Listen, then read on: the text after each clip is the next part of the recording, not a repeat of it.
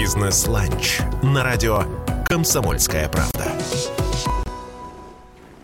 Здравствуйте, дорогие друзья! Как обычно, по средам в эфире программа «Бизнес-ланч», программа про российскую экономику и про те сферы бизнеса, которые развиваются, несмотря ни на что. Меня зовут Вадим Ковалев, я член Общественной палаты России, а в гостях у нас сегодня Марина Безуглова, социолог, автор телеграм-канала про Wellbeing. И пригласили мы Марину абсолютно не случайно, именно сегодня, 1 февраля, потому что февраль, как мы знаем, месяц не только самый короткий, но и, мне кажется, самый, самый лидер по количеству больничных. Э, витамины кончаются в организме, люди массово заболевают и дома, и на работе. И конечно, хочется обсудить, вот что работодатели делают для того, чтобы их сотрудники э, не болели, работали лучше. Ну и вообще, зачем компании инвестируют в программы благополучия, в здоровье сотрудников? Об этом сегодня хотелось бы поговорить. Добрый день, добро пожаловать. Добрый день, очень рада немножко поделиться своим мнением о том, как работодатель может действительно влиять на здоровье сотрудников и почему он это делает, да, насколько это относится непосредственно к сфере его интересов. И могу сказать, что в последние годы а, бизнес действительно стал гораздо больше вкладывать в здоровье сотрудников. И, а, наверное, есть этому две причины. Первая причина заключается в том, что а, все больше стресса, и все больше это влияет на сотрудников. И хронический стресс, выгорание – это те состояния, которые не позволяют сотруднику работать эффективно.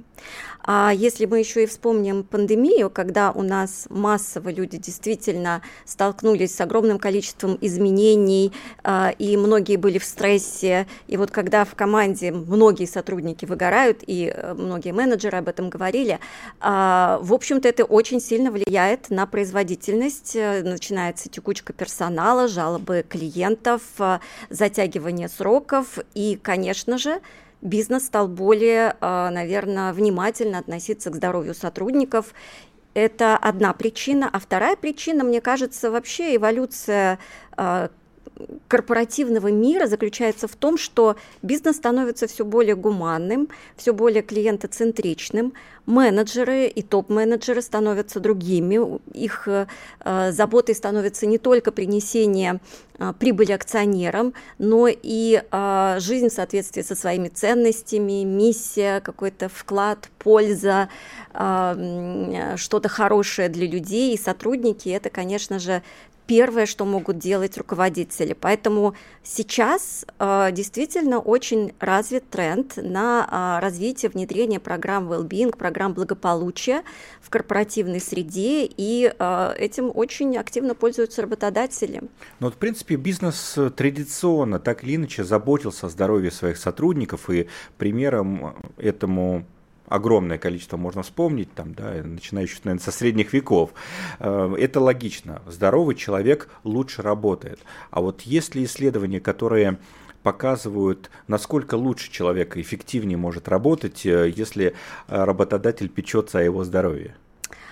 А, есть действительно такие исследования, а, и а, многие из них вот буквально измеряли показатели благополучия сотрудников, то есть насколько человек хорошо себя чувствует, насколько он удовлетворен жизнью, и а, как меняется вот его удовлетворенность жизнью, его благополучие, и при этом а, насколько изменяются показатели какие-то бизнеса, да, то есть насколько меняется прибыльность, насколько меняется удовлетворенность клиентов компании, а, и оказалось, что действительно здесь есть корреляция, каждые там процентные пункты увеличения благополучия персонала ведет к увеличению а, тот или иной рост вот э, бизнес-показателей, которые говорят о том, что э, чем лучше благополучие персонала, тем благополучнее и сам бизнес. Есть такие исследования. Марина, ты отчасти уже упомянула эту тему ментальное здоровье. Вот что это такое, почему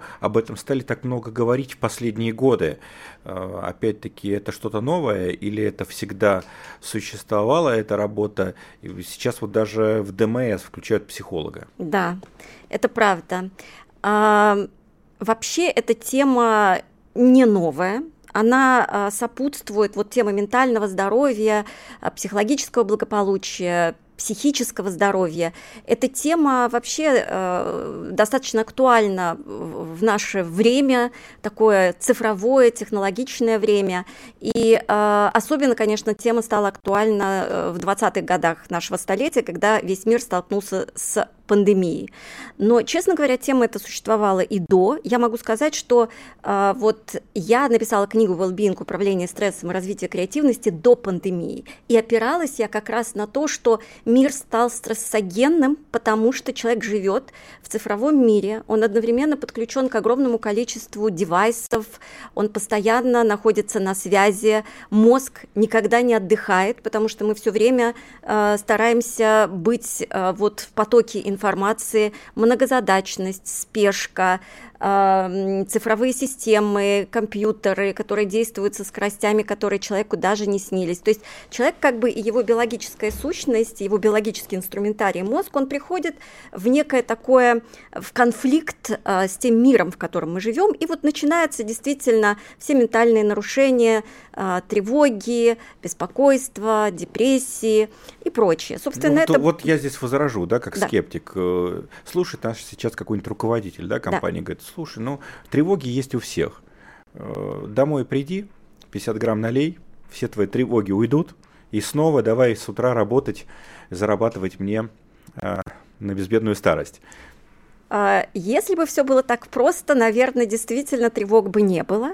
Однако вот такие способы эм, борьбы со стрессом, возможность справиться со стрессом с помощью там таких вот психоактивных веществ на самом деле приносят больше вреда, чем пользы, потому что, ну, со временем формируется зависимость, сначала психологическая зависимость э, от психоактивных веществ, потом может быть и физиологическая зависимость, и здесь потом неизвестно, что проще лечить будет. Тревогу с помощью каких-то там э, экологичных практик или, или потом зависимость от психоактивных веществ. Поэтому все не так просто, да, и мы должны научиться как-то сами становиться более устойчивыми и учиться практикам э, саморегуляции для того, чтобы без э, специальных психоактивных веществ э, справляться вот с теми проблемами, трудностями, с которыми нам приходится сталкиваться неизбежно, потому что мир, конечно, становится гораздо более стрессогенным, и вот э, с началом пандемии об этом узнали уже все, не только там специалисты, которые этой темой занимаются, но вот тема стресса, тревоги, э, вот это стало уже, наверное, знакомо каждой компании, каждому человеку.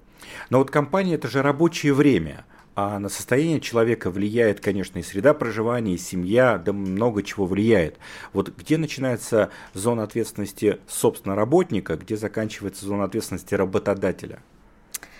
А, безусловно, человек, сотрудник, работник, а, он несет вообще ответственность за всю свою жизнь, будь то дома, на работе, это его ответственность безусловная. А вот э, что касается ответственности работодателя, это действительно очень многие э, обсуждают, что вот компании, они должны прежде всего заботиться о том, чтобы э, каким-то образом поработать с теми факторами риска, которые существуют в организационной среде. Ну, то есть не нагружать человека дополнительным каким-то стрессом. Но на самом деле, в общем-то, это не так. И э, вот компании, во всяком случае, я слышала статистику по обращениям к психологам вот в программы поддержки э, сотрудников. Э, и большое количество сотрудников, которые стрессуют, они обращаются по причинам, связанным с проблемами в семье. Но я могу сказать, что те же проблемы в семье, детско-родительские отношения – это все будет влиять на то, как сотрудник будет работать на работе. Потому что работа это то, где мы должны максимум энергии вкладывать для того, чтобы быть эффективными. И не отвлекаться. Не отвлекаться, для того, чтобы наша энергия шла там, в решение задач, создание каких-то и инновационных продуктов. Да? А у нас нет сил. И, конечно, это будет влиять на то, как сотрудник работает. Должен ли работодатель а, заботиться об этом? Несомненно, да. И я могу сказать, что даже а, есть такой национальный стандарт по управлению психосоциальными рисками, который говорит о том, что а, компания компания, в принципе, должна заботиться и о том, чтобы снижать э, вот риски организационной среды, которые могут влиять э, вот на психологическое состояние сотрудников, но также э, компания должна способствовать и подталкивать сотрудника к более здоровому образу жизни и формировать его устойчивость, тем, чтобы он мог справляться с самыми разными проблемами в жизни. И более того, а, работодатель, конечно, а, должен способствовать, там, я не знаю, правильному лечению сотрудников, которые получили какое-то ментальное нарушение вследствие самых разных причин потому что на самом деле, ну, неважно по какой причине у вас э, сотрудник плохо работает или собрался даже э, покинуть работу, сменить обстановку, да, вам важно, чтобы была хорошая среда и была хорошая производительность, эффективность, и сотрудники были счастливыми и довольными. Вместе с э, Мариной Безугловой, социологом, автором телеграм-канала Про Wellbeing, обсуждаем, зачем бизнесу программы благополучия сотрудников. Э, многие подобные программы существовали благополучно и в советские времена. Мы вспомним заводские столовые, да, где питание было диетическим образом проверено и сбалансировано. Много есть моментов, но, конечно, сейчас все это перезагружается. О том, как это сейчас работает, поговорим во второй части нашей программы через пару минут. Бизнес-ланч в эфире Радио КП.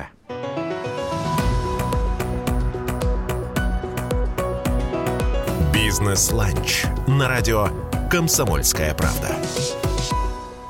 После небольшой паузы снова в дневном эфире радио «Комсомольская правда» программа «Бизнес-ланч», программа про российскую экономику. Меня зовут Вадим Ковалев, а у нас в гостях Марина Безуглова, социолог, автор телеграм-канала про Wellbeing. Обсуждаем вместе, пытаемся разобраться, зачем же бизнесу программы благополучия сотрудников. Но вот, Марина, не могу не спросить.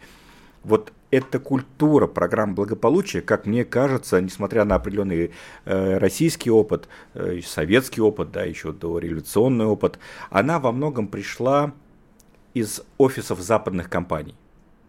Вот сейчас э, западные эти компании э, довольно активно Россию покидают. Экспаты, да, иностранные топ-менеджеры Россию покидают их очень мало осталось. Вот эта культура well-being, она сохраняется, она как-то изменяется или она исчезает? А, она определенно сохраняется.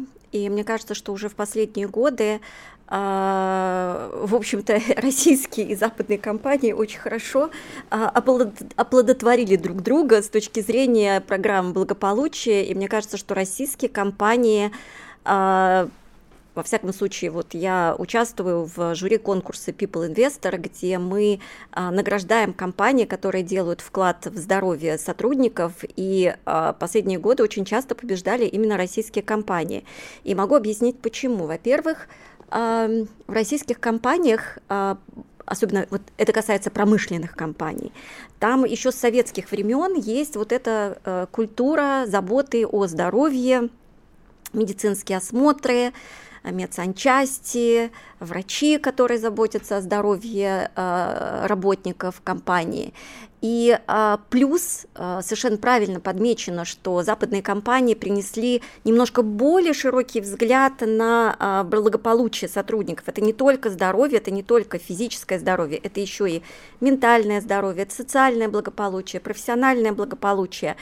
Вот э, в большей степени сейчас уже российские компании э, действительно предлагают сотрудникам ну, программы достаточно такого высокого уровня и с хорошими инвестициями, и покрывающие разные аспекты благополучия. А, поэтому, наверное, с уходом западных компаний не изменится эта история.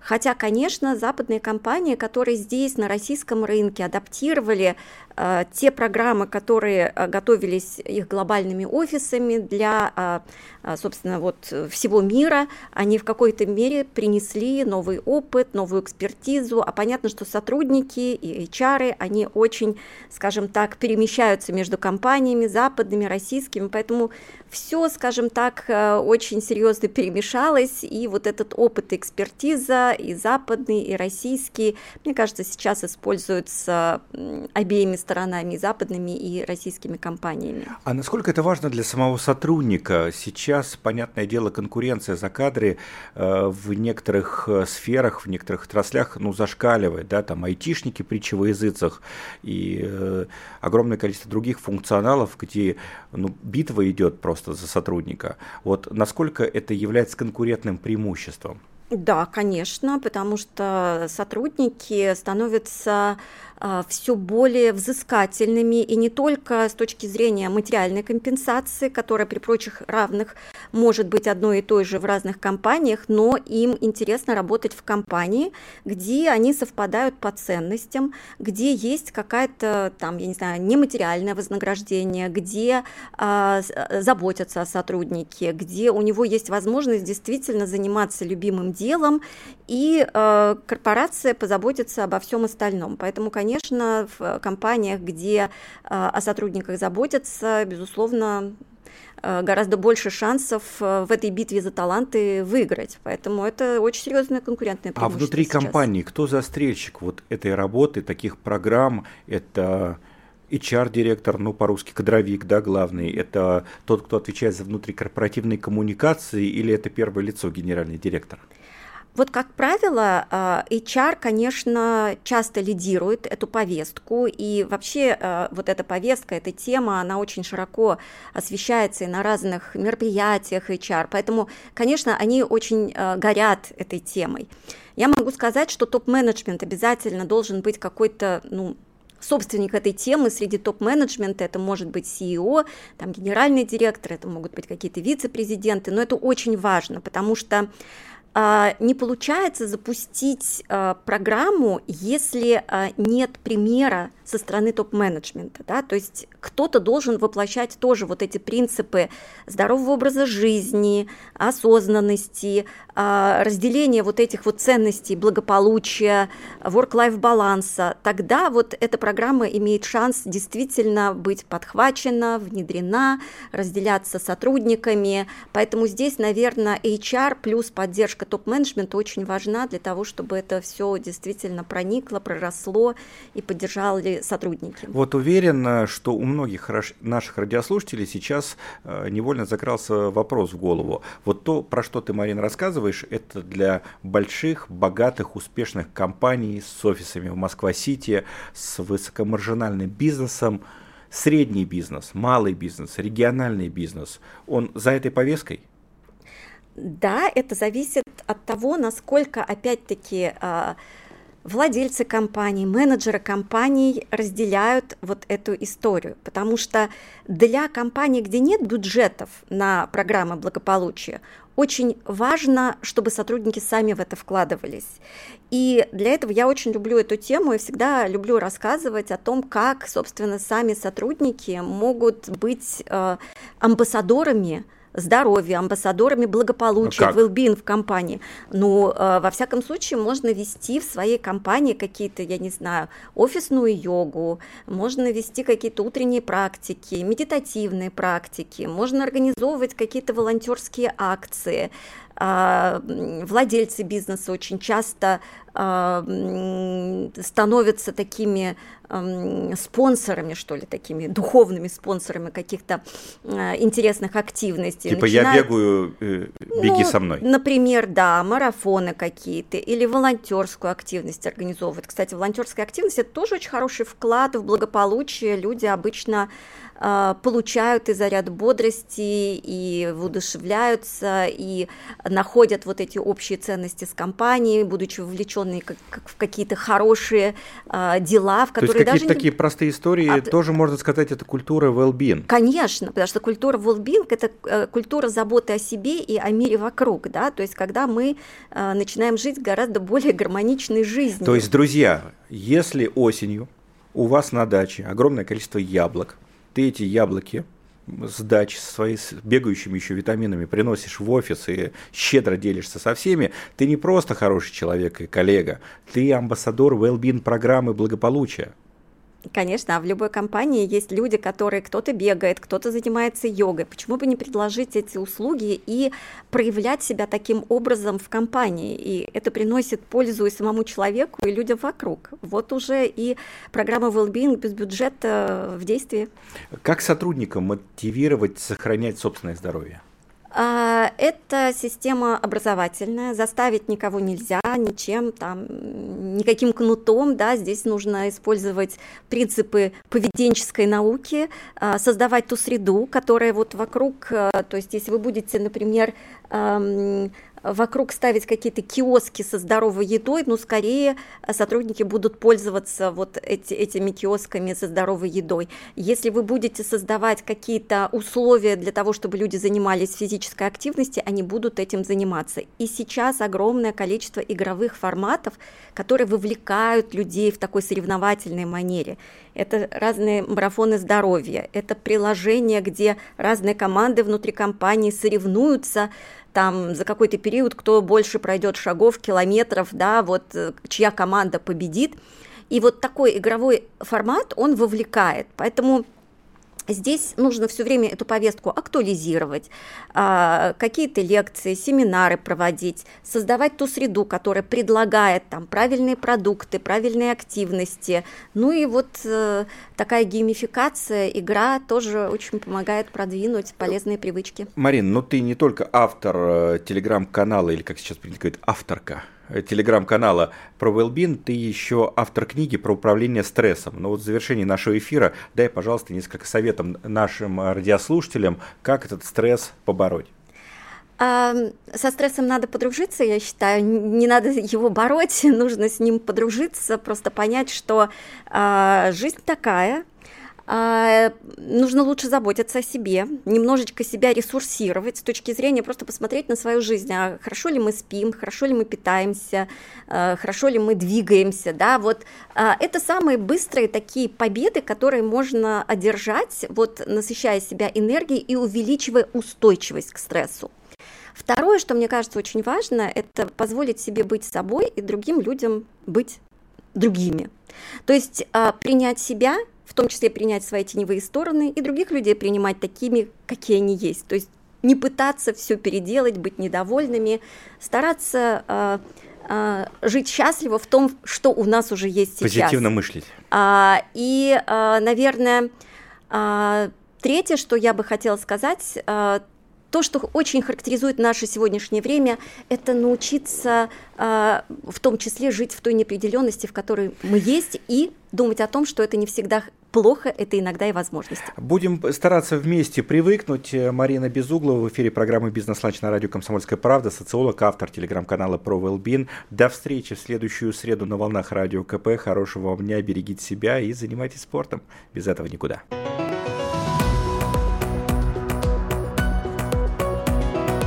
«Бизнес-ланч» на радио «Комсомольская правда».